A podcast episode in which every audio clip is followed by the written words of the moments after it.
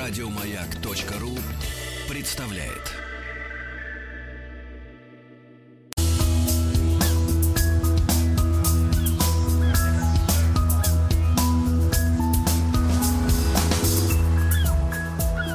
Голубая лента. Друзья мои, есть в нашем эфире гости, которых мы ждем с нетерпением. Один из них это Дмитрий Алексеевич Гутнов. Дмитрий Алексеевич, доброе утро. Доброе да. утро, меня слышно? Прекрасно. Вас слышно идеально. Профессор Московского государственного университета, доктор исторических наук Дмитрий Алексеевич, не могу не спросить, удалось ли позавтракать сегодня уже? Да, я встал заранее. Сейчас тут передо мной чашка кофе дымится. Так что я буду, да, Давайте просто передо мной дымится, да. А, мы не можем впрямую, вживую пообщаться, да. Да, Дмитрий Алексеевич, мы тоже скучаем, но мы надеемся, что скоро этой разлуки придет конец. И сегодня у нас ведь продолжение истории о последних жертвах войны, да? Да, ну, можно много рассказывать про, естественно, военные действия на море. Это очень увлекательно, но я думаю, что нужно все-таки э, как бы держаться каких-то рамок. Э, сегодня я расскажу про два наиболее вопиющих случая – ведь я рассказывал про потопление Гуслова с его пятью тысячами жертв на борту. Но это только третий официальный как бы рекордсмен. Первое место занимает транспорт Гоя, э, при, при потоплении которого погибло, по официальным данным, 7 тысяч человек. В основном в большинстве своем это немецкие военнослужащие. И второе место занимает лайнер – Капаркона, тоже немецкий, который был потоплен авиацией союзников в Кильской бухте. Причем аккуратно накануне победы. Это было 3 мая 1945 года. На борту у него было в районе пяти с половиной тысяч человек, в большинстве своем, причем военнопленные. А вот куда они этой... собирались а, перемещаться? Вот, вот я об этой истории хотел, с этой истории хотел бы начать, потому что на самом деле она вопиющая, эта история. Значит, Э, Капаркона. Это речь идет о средних размерах пятипалубном лайнере, который был спущен на воду в 1927 году, назван в честь мыса Аркона на Балтике, это недалеко от острова Рюген. Э, имел водоизмещение 27,5 тысяч тонн, длину 205 метров. Э, всего он был рассчитан на 1300 человек, из них где-то 575 человек – каютных пассажиров, остальные туристического класса. Этот лайнер уступал большим немецким лайнерам скорости, фешенебельности, но тем не менее считался кораблем комфортабельным и довольно удобным для путешествий через океан. До войны э, этот корабль обслуживал в основном трансатлантические рейсы, ну, не самого, так сказать, первого и скоростного уровня, а в 1940 году, естественно, после начала войны, он оказался в немецком порту, он практически сразу был передан немецким э, военно-морским силам. И в отличие от Бельгельма Гуслова, эм, э, этот лайнер был переоборудован не под транспорт, а под плавучую тюрьму. Э, и вплоть до конца войны он играл эту совершенно неблаговидную роль и стоял Дмитрий на якоре. Да. Дмитрий Алексеевич, а зачем, ну так в целом, нужна плавучая тюрьма? Мест не хватало. Как раз его, значит, э, в сороковом году было три больших немецких компании. Это в Норвегии, в Дании и в Польше. И вот этот лайнер принимал как бы заключенных. А заключенных вот. с чьей стороны? То есть с завоеванных стран? Ну, пленные, да, конечно. Норве... это, это были норвежцы, ну, датчан было мало, в большей степени это были поляки. Ну, а потом уже и всех других национальностей. И, и сколько, же, сколько же народу-то они набивали на, этот, на это судно? Ну, у него пассажировместимость в мирное время было 1300 человек, но они набивали 3000 примерно. Опять же, если верить официальным как бы данным немецким. А э, они их собирались, там... собирались сколько времени держать-то вот на этом корабле? Ну, понимаете, это как бы не то, что они постоянно это все держали, потому что было такое светлое пятно в истории этого корабля, когда э, его очистили от этих самых заключенных, И пытались в 1941 году, по-моему, начать снимать художественный фильм немецкий. Это был вариант немецкого «Титаника». Значит, по-моему, основная часть съемок шла в 1942 году, причем, насколько я понимаю, в фильме в основном были использованы кадры экстерьера, трюмов, трапов и прочих внутренних помещений, в общем, чтобы показать ужасы. Ну, это художественное кино, получается. Это художественное кино. Удивительная история на самом деле. Э, причем съемки были прерваны. И прерваны они были аккурат после того, как советская армия взяла в котел Паулюса и, в общем, как бы разгромила немцев на Кавказе в 1942 году. Э, вот. Дмитрий, Дмитрий Алексеевич, а мы же с вами понимаем, что кинематограф э, тех времен, да, да любой кинематограф, наверное, а то, того времени тем более, он должен быть, э, должен был выполнять какие-то пропагандистские функции. А какую пропаганду мог рассказать фильм про Титаник? Ну, то есть, что Вы он знаете, должен... Как... Зачем? Я не могу вам четко сказать, потому что фильма как такового в итоге не было, потому что а после того, как э, ну, съемки были прерваны по финансовым, вообще говоря, обстоятельствам, вермахт уже, э, ну, то есть э, Германия не могла одновременно, так сказать, есть хлеб с маслом, и еще и воевать. Да, еще и, еще и воевать, да. Дмитрий Алексеевич, Дмитрий Алексеевич, сейчас мы здесь. Набить... А, вот, вот, да, сейчас набирает, сейчас. Опаньки, сейчас какие он у нас появится звуки. в эфире, да? Да-да-да. Что-то со связью. Видите, какая-то вот диверсия произошла. Дмитрий Алексеевич, Дмитрий Алексеевич, Дмитрий Алексеевич, вернемся опять к мысли о том, что деньги кончились.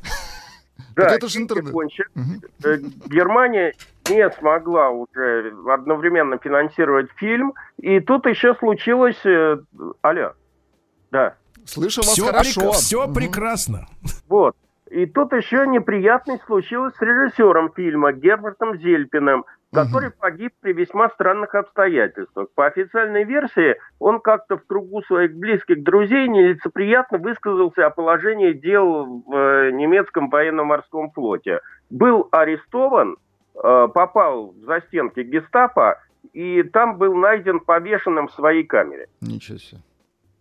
Вот такая вот история. Угу. В 1949 году этот фильм попытались снять с полки и доснять, но насколько я знаю, может быть, специалист по кино меня поправит, а, из этого ничего не вышло. Угу. А Поэтому... как назывался-то назывался картина эпохальная? Титаник.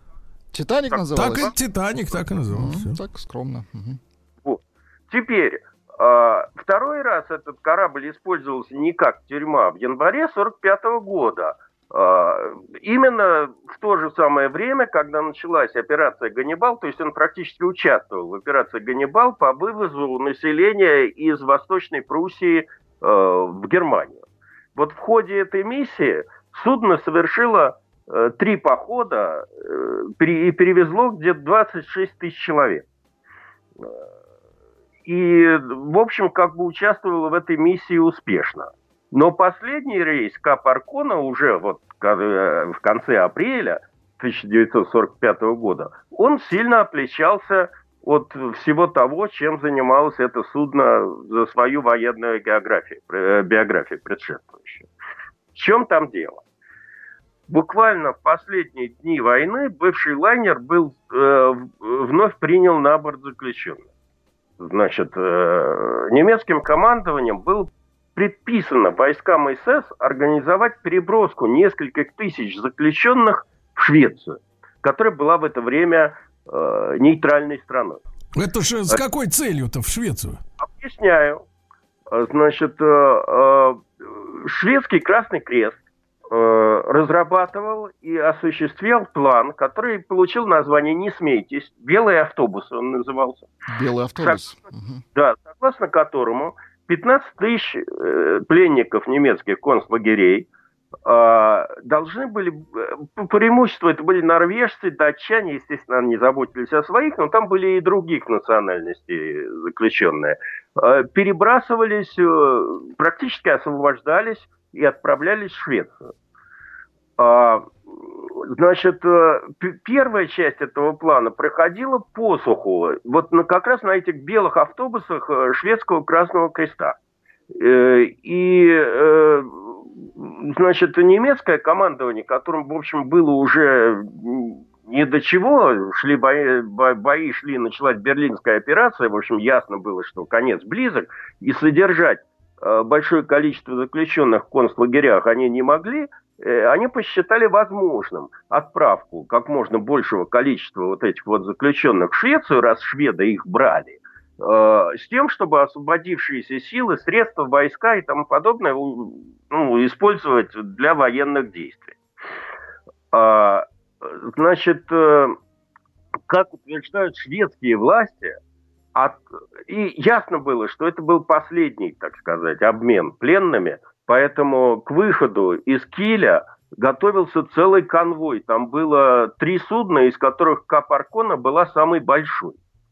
Э, дальше начинаются непонятки поскольку э, вся эта операция была э, согласована между немецкими властями и шведскими властями, шведы утверждают, что они информировали командование союзников об этой операции и даже получили от них свое согласие. По крайней мере, до вот этого вот инцидента, о которых я рассказывать буду, э, переброска заключенных сухопутным путем на этих самых автобусах шведского Красного Креста через датско-шведскую границу. Алло. Да, да, да, да, да. Да, мы вас Дмитрий слушаем, Алексеевич, да. так через границу, угу. через границу. Ну, в общем, она не, не имела, не сопровождалась какими-либо инцидентами. И все так мило проходило до 3 мая 1945 года.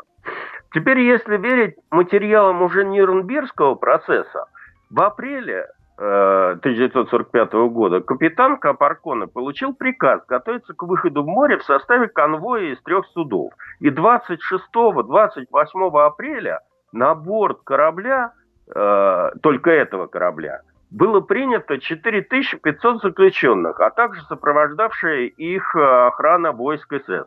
Оставшиеся 4000 примерно были размещены на двух других кораблях, поменьше. Впрочем, численность эвакуированных узников э, она оспаривается некоторыми историками. Известно точно только, что команда эсэсовцев, которая присутствовала на судне, составляла 600 человек.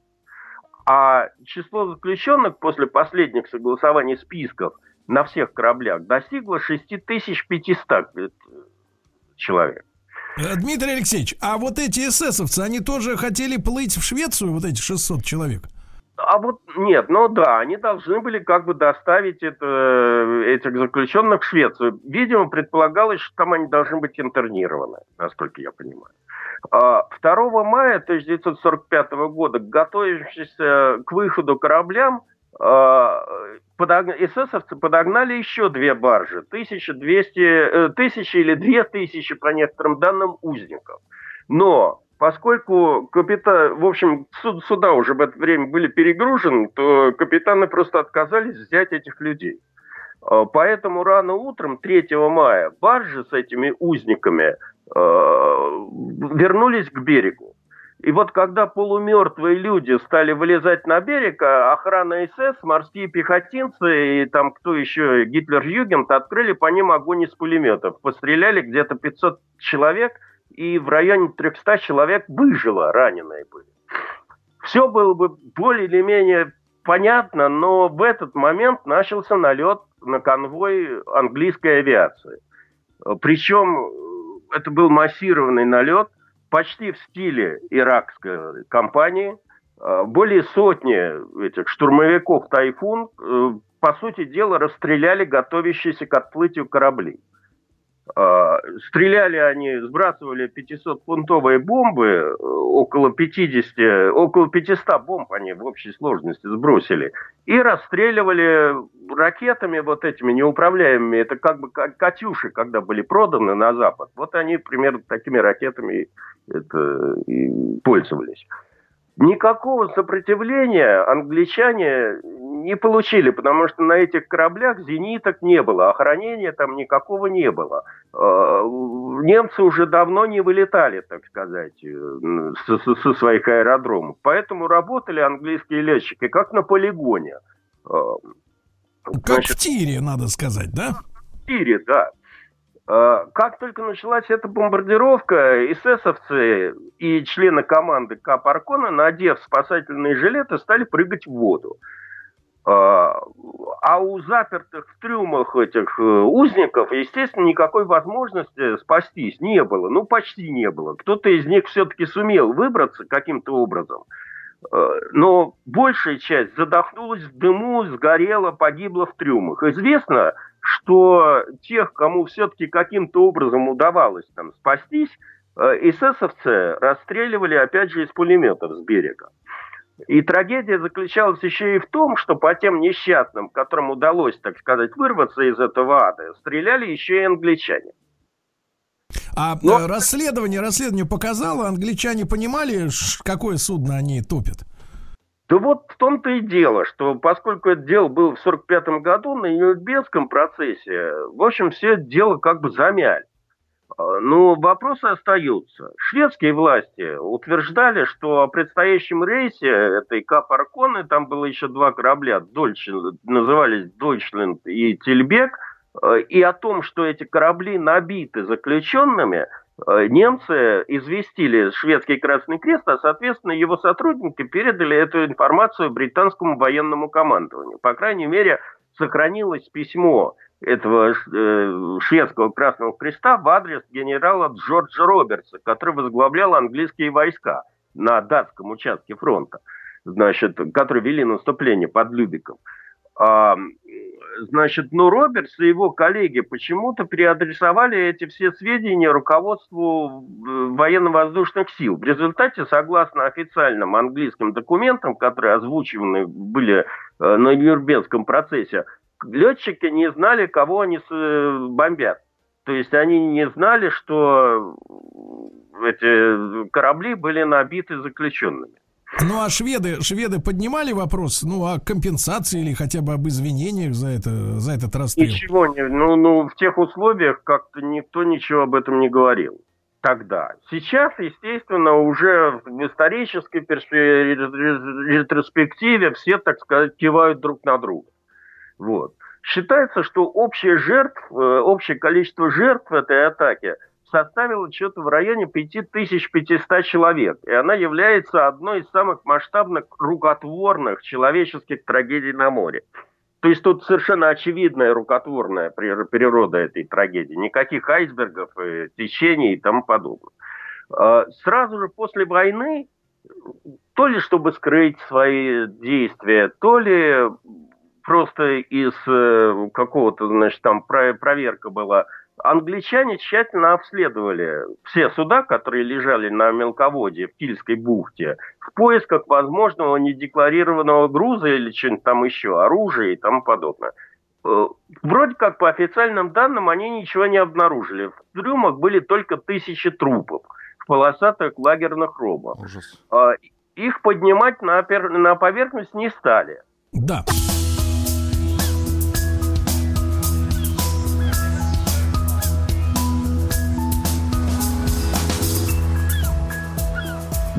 Голубая лента. Итак, сегодня наш дорогой профессор Дмитрий Алексеевич Гутнов рассказал очень грустную историю, как англичане разбомбили шведско-норвежских заключенных, которых эсэсовцы держали в заточении на корабле-тюрьме. Вот, и последние дни войны, и вот такая трагедия, да, Дмитрий Алексеевич? Да. Ну и еще последнюю тоже трагедию расскажу. Правда, это не совсем про лайнеры, потому что изначально корабль Гоя строился как сухогруз, причем фишка заключается в том, что строился он как раз на верфях в Норвегии, а когда он был построен и спущен на воду, а корабль, в общем, был довольно большой, 146 метров в длину, 17,5 в ширину, водоизмещение 7200 тонн, а, значит, э, началась война 9 апреля. На территорию Норвегии вторглись немецкие войска.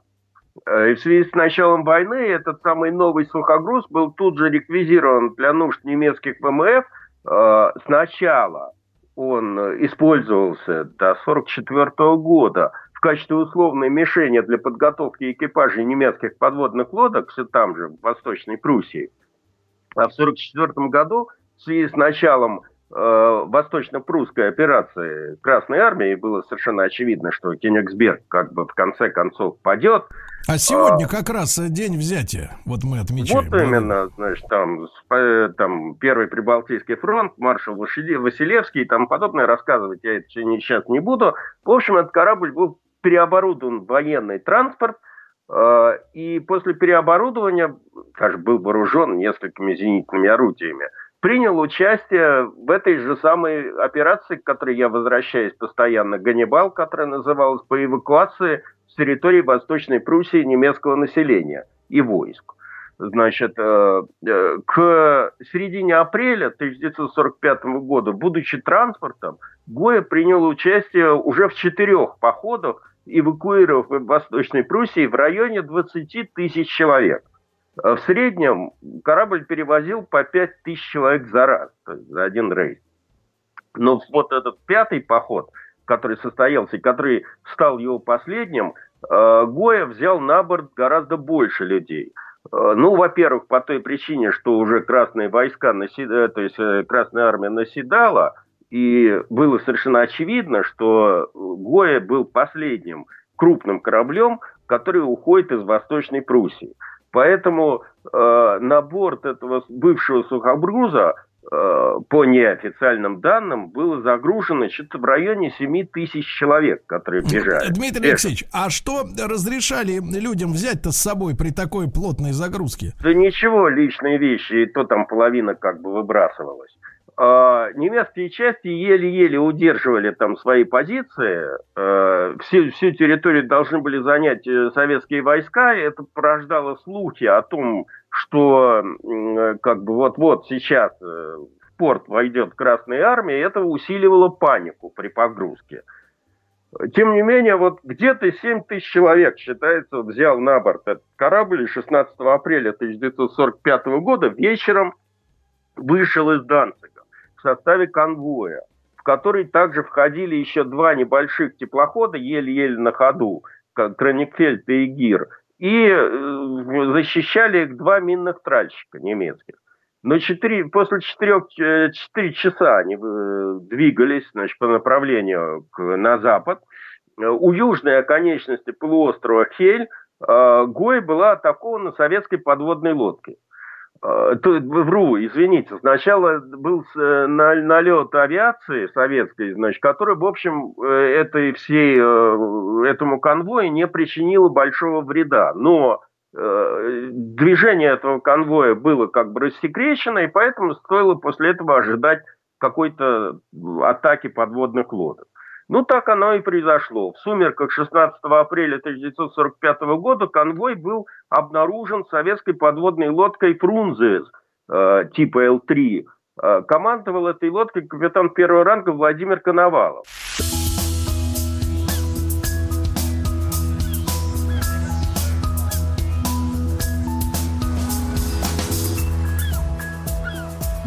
Голубая лента. Итак, э, с нами в этом часе Дмитрий Алексеевич Гутнов, доктор исторических наук. И а, на, на исходе дня этот корабль был обнаружен, да, нашей подводной лодкой. Естественно, что целью атаки Коновалов выбрал самый крупный корабль. Причем э, для атаки лодке пришлось всплыть на поверхность, потому что для преследования конвоя в подводном положении у ней просто не хватало достаточной скорости.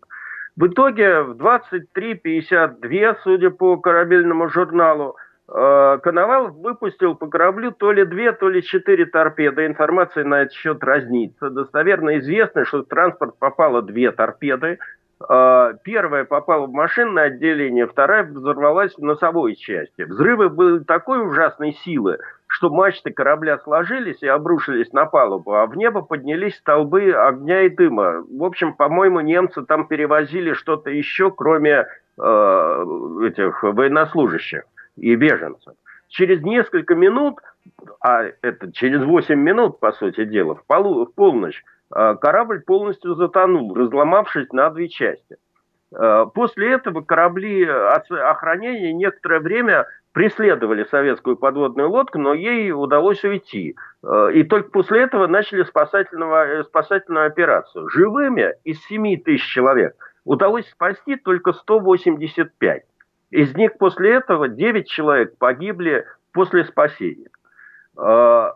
И потопление Гои считается, ну, крупнейшей вот, что ли, вот такой вот э, катастрофой морской по количеству жертв на море вот в результате военных действий в ходе, по крайней мере, Великой Отечественной войны.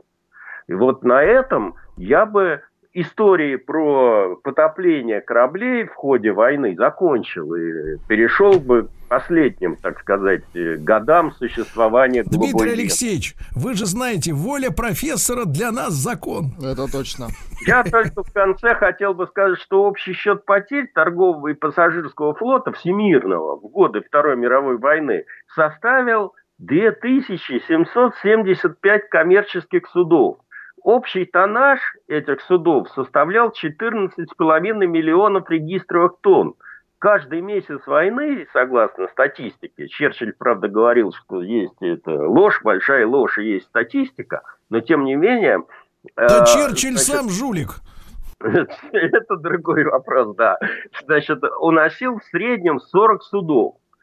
Э, среди государств-участников войны, ну, конечно, Германия понесла самые большие поражения. Фактически к моменту капитуляции Германии и ее сателлитов все э, какие-либо крупные значащие суда были потоплены или сильно повреждены, а другие страны это Англия особенно пострадала, она потеряла более 200 пассажирских и грузопассажирских судов общей вместимостью полтора миллиона регистровых тонн. Ну, а так, другие... это, так это как бы, профессор, издержки островного проживания. Совершенно верно, совершенно верно.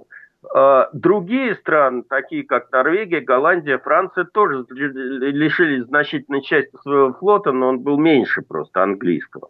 А, Дмитрий вот. Алексеевич, скажите, пожалуйста, а насколько интенсивно шли работы по поднятию этих судов? Ну, понятно, в открытом океане там не найдешь ничего, но вот те суда, которые были затоплены в гаванях или недалеко от берега, вообще вот после Вы войны знаете, эта работа нет, была массовая?